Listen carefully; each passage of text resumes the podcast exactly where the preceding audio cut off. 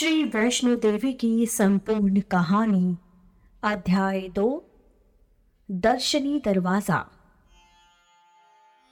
कटरा से लगभग एक किलोमीटर चलने के बाद दर्शनी दरवाज़ा नामक प्रसिद्ध स्थान है। यहाँ पर एक ऊँचा पत्थर का दरवाज़ा बना हुआ है, जहाँ से त्रिकुट पर्वत का सुंदर दृश्य दिखाई देता है। इसे मार्ग से होकर देवी कन्या त्रिकुट पर्वत की ओर गई थी। स्मृति स्वरूप यह स्थान बना है। भूमिका मंदिर से भी एक मार्ग दर्शनी दरवाज़ा तक बना है। बाण गंगा। कन्या रूपी महाशक्ति जब वहाँ से लुप्त होकर आगे बढ़ी तो उसके साथ वीर लंगूर भी था। चलते चलते वीर लंगूर को प्यास लगी तो देवी ने पत्थरों में बाण मारकर गंगा निकाली और उसकी प्यास को तृप्त किया। स्वयं महाशक्ति ने भी उसी गंगा में अपने केश धोकर सवारे। तभी से इस नदी को बाण गंगा कहा जाता है। कहीं कहीं बाल गंगा भी लिखा गया है। यह स्थान कटरा से लगभग दो किलोमीटर दूर, समुद्र तल से लगभग 2800 फीट की ऊंचाई पर त्रिकुट पर्वत की ओर है। जो लोग देवी के दर्शन करने आते हैं बाण गंगा में स्नान करते हैं। इस क्षेत्र में यह भागीरथी गंगा की तरह ही पवित्र मानी जाती है। एक पुल पार करके सुंदर मंदिर भी है। हलवाई और जलपान आदि की छोटी छोटी दुकानें हैं। त्रिकुट पर्वत के चरणों में स्थित यह स्थान बहुत रमणीक है। बाण गंगा से चरण पादुका की चढ़ाई के लिए पक्की पौड़ियाँ, सीढ़ियाँ हैं। साथ ही दूसरी ओर एक पहाड़ी, पगडंडी अर्थात कच्चा पैदल मार्ग है। इस मार्ग से खच्चर घोड़े भी जाते हैं। ये रास्ता घुमावदार व लंबा है। सीढ़ियों वाला मार्ग छोटा व सीधा चढ़ाई का है। मार्ग में कई छोटे छोटे मंदिर व साधु महात्माओं के डेरे हैं। काली माता का मंदिर विशेष दर्शनीय है। चरण पादुका। इस स्थान पर रुककर महाशक्ति देवी ने पीछे की ओर देखा था। कि भैरव जोगी आ रहा है या नहीं? रुकने से इस स्थान पर माता के चरण चिन्ह बन गए। इसी कारण इस स्थान को चरण पादुका पुकारा जाता है। बाण गंगा से यह स्थान डेढ़ किलोमीटर की दूरी पर समुद्र तल से 3380 फीट की ऊंचाई पर स्थित है। एक मंदिर, चाय, फल आदि की दुकानें हैं। वैष्णो देवी यात्रा में यह दूसरा पड़ाव है। आदि कुमारी और गर्भजून गुफा। चरण पादुका से काफ़ी दूर चलकर वैष्णवी कन्या ने सामने एक गुफा के पास तपस्वी साधु को देखकर उसे अपनी दिव्य झलक दिखलाई और कहा, हे तपस्वी, मैं यहाँ कुछ समय आराम करूँगी। कोई मेरे विषय में पूछे? तो कुछ ना बताना। ये कहकर शक्ति गुफा में चली गई। और जिस प्रकार बालक माता के गर्भ में नौ महीने तक रहता है, उसी प्रकार कन्या गुफा में नौ महीने तक तपस्या में लीन रही। उधर भैरव कन्या की खोज करता हुआ यहाँ तक आ पहुँचा। उसने तपस्वी से पूछा, क्या तुमने किसी कन्या को इधर से जाते देखा है? ये सुनकर तपी ने भैरव से कहा जिसे तू साधारण नारी समझता है, वह तो महाशक्ति है और आदि कुमारी है। अर्थात, जब से सृष्टि की रचना हुई है, तभी से उसने कौमार्य व्रत धारण किया है। जा, यहाँ से चला जा। भैरव सुनकर क्रोधित हुआ और बोला कि मैं तो ढूंढ कर ही दम लूँगा। भैरव ने गुफा में प्रवेश किया। गुफा में बैठी जगत माता ये सब देख रही थी। माता ने अपनी शक्ति से त्रिशूल द्वारा गुफा के पीछे से दूसरा मार्ग बनाया और बाहर निकल गई इसलिए इस गुफा को गर्भजुन गुफा और स्थान को आदि कुमारी कहा जाता है। शक्ति आगे बढ़ी, भैरव पीछा करता रहा। चरण पादुका से यह स्थान चार दशमलव पाँच किलोमीटर तथा समुद्र तल से ऊंचाई सैतालीस सौ अस्सी फीट है। यहाँ एक पक्का तालाब है। भगवती वैष्णो का आदि कुमारी के रूप में मंदिर है। प्राकृतिक सौंदर्य चारों ओर बिखरा पड़ा है। ठहरने के लिए बड़ी धर्मशाला है। बिस्तर दरी व कंबल आदि निशुल्क धर्मार्थ ट्रस्ट की ओर से दिए जाते हैं। जो यात्री शेष यात्रा दूसरे दिन करना चाहे, वह रात भर यहाँ विश्राम कर सकते हैं। जलपान के लिए तीन चार दुकानें हैं। हाथी, मत्था आदि कुमारी से आगे क्रमशः पहाड़ी यात्रा, सीधी खड़ी चढ़ाई के रूप में प्रारंभ हो जाती है। इसी कारण इसे हाथी, मत्था के समान माना गया है।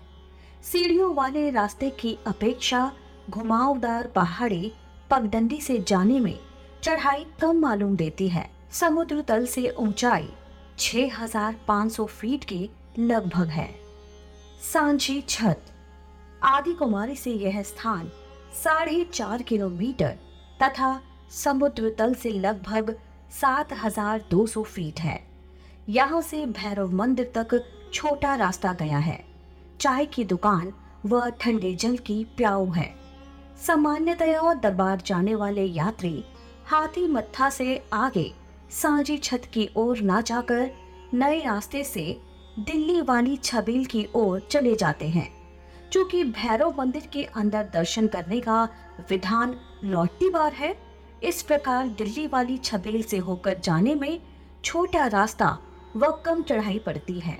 लगभग दो किलोमीटर दूरी कम हो जाती है। वापसी में भैरव मंदिर के दर्शन किए जा सकते हैं। भैरव मंदिर का इतिहास देवी कन्या आगे बढ़ती रही। भैरव पीछा करता रहा। देवी ने भैरव को आदेश दिया, जोगी, तुम वापस चले जाओ। किंतु भैरव न माना। चाहती तो महामाया सब कुछ कर सकती थी, परंतु भैरव की जिज्ञासा भी सच्ची थी। अंत में देवी त्रिकुट पर्वत की सुंदर गुफा तक पहुँची। गुफा के द्वार पर उसने वीर लंगूर को प्रहरी बनाकर खड़ा कर दिया। और भैरव को अंदर आने से रोकने के लिए कहा। कन्या गुफा में प्रवेश कर गई तो भैरव भी घुसने लगा। तभी वीर लंगूर के साथ भैरव का युद्ध हुआ। वीर लंगूर परास्त होने लगा।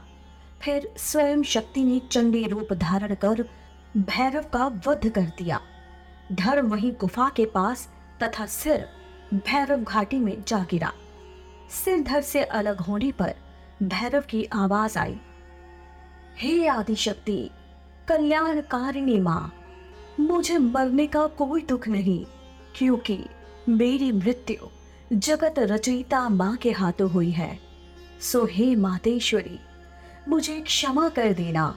मैं तुम्हारे इस रूप से अपरिचित था, माँ। अगर तूने मुझे क्षमा ना किया तो आने वाला युग मुझे पापी की दृष्टि से देखेगा। और लोग मेरे नाम से घृणा करेंगे। माता न हो कुमाता। भैरव के मुख से बारंबार महाशब्द सुनकर जग कल्याणी मातेश्वरी ने उसे वरदान दिया कि मेरी पूजा के बाद तेरी भी पूजा होगी तथा तू मोक्ष का अधिकारी होगा। मेरे श्रद्धालु मेरे दर्शनों के पश्चात तेरे दर्शन किया करेंगे। तेरे स्थान का दर्शन करने वालों की भी मनोकामना पूर्ण होगी।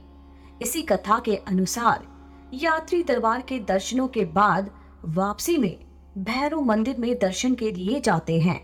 जिस स्थान पर भैरव का सर गिरा था, उसी जगह भैरव मंदिर का निर्माण हुआ। सांझी छत से भैरव मंदिर एक दशमलव पाँच किलोमीटर तथा समुद्र तल से छह हज़ार पाँच सौ तिरासी फीट की ऊंचाई पर है। भैरव बाबा भक्तों की सब इच्छाओं को पूर्ण करते हुए यहाँ विराजमान है। आसपास चाय व फल आदि की दो तीन दुकानें हैं। दरबार के दर्शन। उधर भक्त श्रीधर जी को कन्या के अचानक चले जाने से अत्यधिक बेचैनी थी। उन्होंने खाना पीना भी त्याग दिया था, परंतु माता तो अपने भक्तों के दिल को जानती है। अतएव एक रात स्वप्न में वैष्णो माँ ने श्रीधर जी को दर्शन दिए और अपने धाम का दर्शन भी कराया। स्वप्न में ही भक्त जी ने माता के साथ संपूर्ण यात्रा की।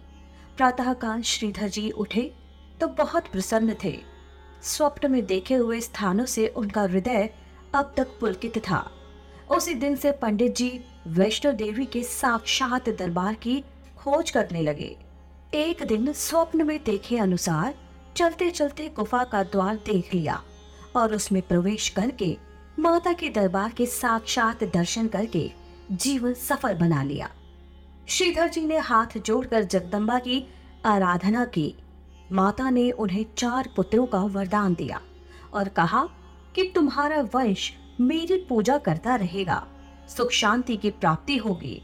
आज तक उनका वंश माँ की पूजा करता आ रहा है। इसके बाद श्रीधर जी ने गुफा का प्रचार किया। भक्तों की मनोकामनाएँ पूर्ण होती रही। प्रचार बढ़ता रहा।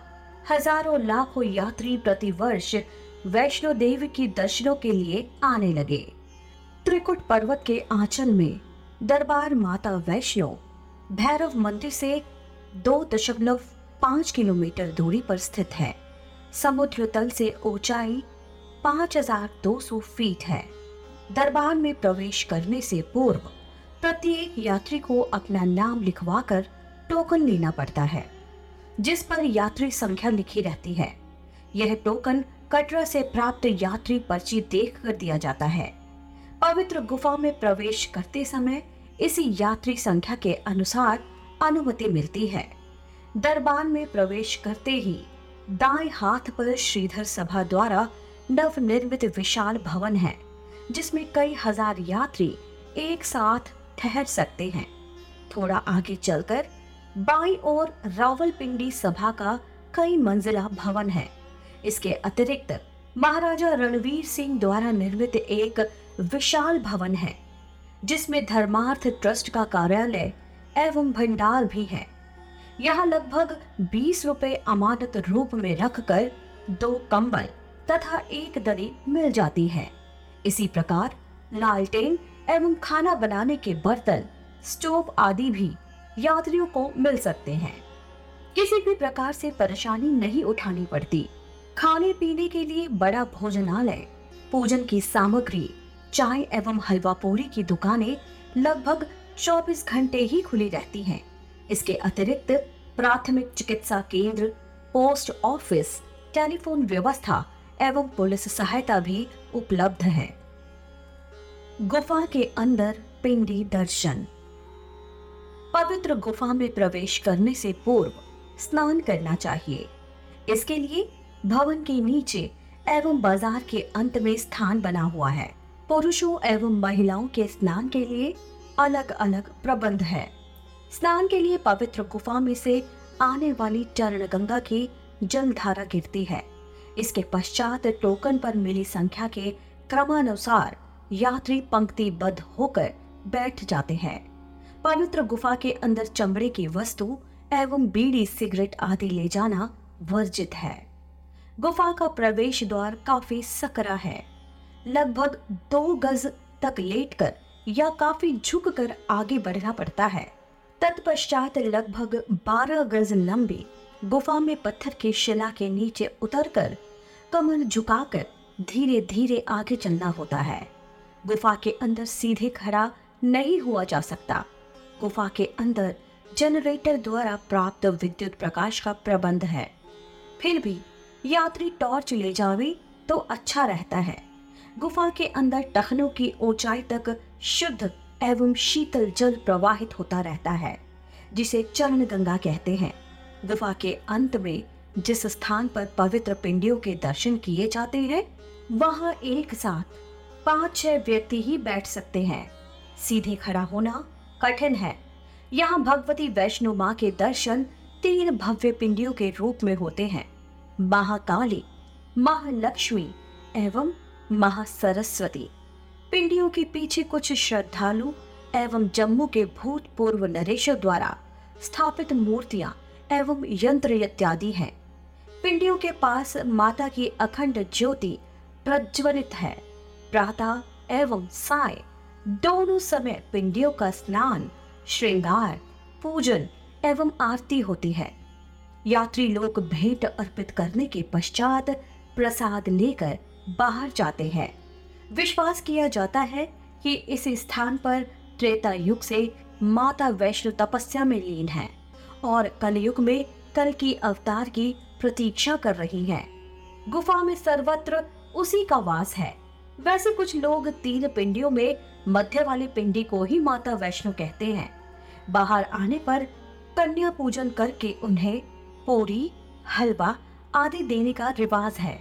पवित्र दर्शनों का पुण्य लूटकर यात्री लोग माँ की जय जयकार करते हुए वापस कटरा के लिए प्रस्थान करते हैं। सूर्य कुंड वैष्णो देवी की गुफा के ठीक ऊपर, वैष्णो दरबार से लगभग छह किलोमीटर की दूरी पर सूर्य कुंड नामक एक पवित्र स्थान है। इस स्थान से सूर्योदय का सुंदर दृश्य दिखलाई देता है। रसायन गुफा।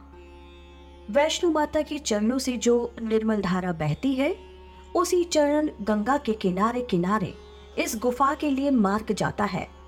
इस गुफा में भगवती के दर्शनों के अतिरिक्त भगवान विष्णु, राम सीता, राधा कृष्ण, शालिग्राम आदि अनेक देवी देवताओं की मूर्तियाँ हैं।